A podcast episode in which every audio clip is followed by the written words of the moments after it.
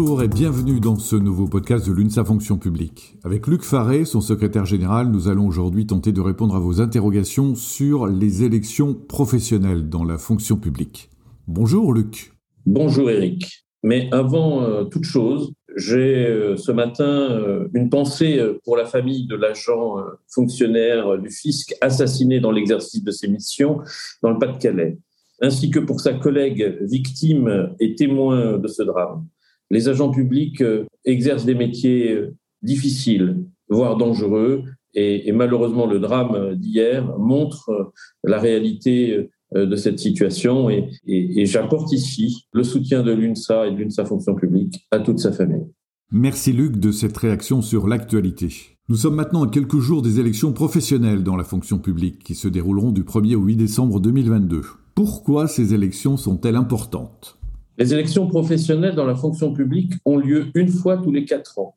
Elles vont déterminer la représentativité des organisations syndicales dans la fonction publique, dans les ministères, dans les collectivités, dans les hôpitaux ou établissements médico-sociaux. Plus le score de l'UNSA sera important lors des votes des comités sociaux d'administration, les CSA dans les ministères, ou pour les comités sociaux territoriaux CST dans les collectivités, ou encore pour les comités sociaux d'établissements hospitaliers ou médico-sociaux CSE, donc, plus souvent les agents choisiront l'UNSA, plus l'UNSA pourra peser dans les futures négociations qui s'annoncent.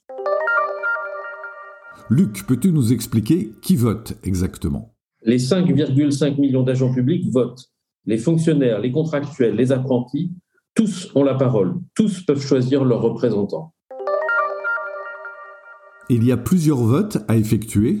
En effet, il faut choisir à la fois les représentants des personnels qui négocieront, qui pourront obtenir des avancées sur la santé, sur la sécurité ou pour améliorer les conditions de travail ou encore pour agir sur la qualité de vie au travail, c'est les votes pour les comités sociaux.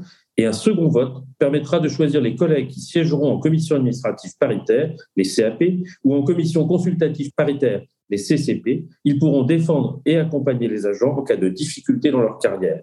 Ces deux votes sont importants.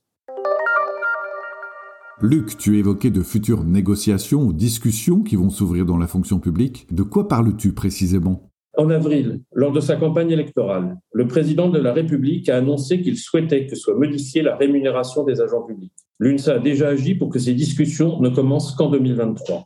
L'UNSA portera des revendications, d'abord sur la nécessité d'une revalorisation salariale afin que tous les agents soient mieux rémunérés. À l'UNSA, nous estimons que l'attractivité des métiers de la fonction publique et la reconnaissance des agents passent par des augmentations importantes des rémunérations, et ce pour tous les agents, fonctionnaires comme contractuels. Pour l'UNSA, la hausse de 3,5% en juillet du point d'indice était une étape, mais elle reste insuffisante au regard de l'inflation actuellement à 6,2% sur un an. C'est pourquoi l'UNSA continue de demander une conférence salariale.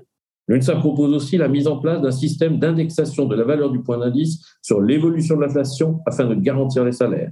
Enfin, l'UNSA propose également des transferts prime point. Un autre dossier est en cours de discussion, celui de la protection sociale complémentaire en prévoyance avec des impacts possibles sur les règles touchant les congés de maladie. Si nous arrivons à un accord, pour que celui-ci soit valide, il devra être signé par des syndicats qui représenteront au moins 50% des agents. C'est là où chaque agent peut mesurer l'importance des élections professionnelles. C'est en effet le poids de chaque organisation syndicale sortie des urnes qui permettra de rendre un accord possible ou non. Je rappelle que l'UNSA ne choisit pas les employeurs publics et essaye d'obtenir des avancées, quels que soient ses employeurs, sur lesquels elle s'appuiera pour poursuivre ses revendications. Enfin, la loi de transformation de la fonction publique ouvre la possibilité de négocier avec les employeurs publics sur de nombreux sujets, comme sur les conditions de travail, sur l'égalité professionnelle femmes-hommes, pour ne citer que ces deux exemples. Est-ce que la question des retraites est un sujet de négociation?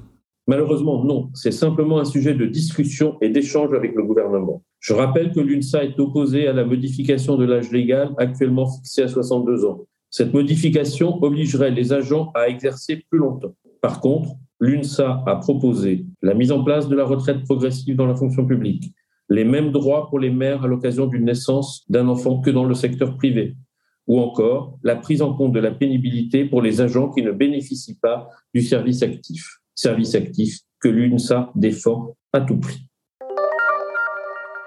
En résumé, Luc, pourquoi choisir l'UNSA? L'UNSA, c'est d'abord un syndicat humaniste, proche des agents, qui les défend, les conseille et les accompagne dans leur quotidien. Un syndicat qui prône le dialogue social et qui garde en réserve l'arme de la grève. Un syndicat capable de négocier pour obtenir des améliorations concrètes pour tous les agents. Un syndicat qui défend le service public et la fonction publique.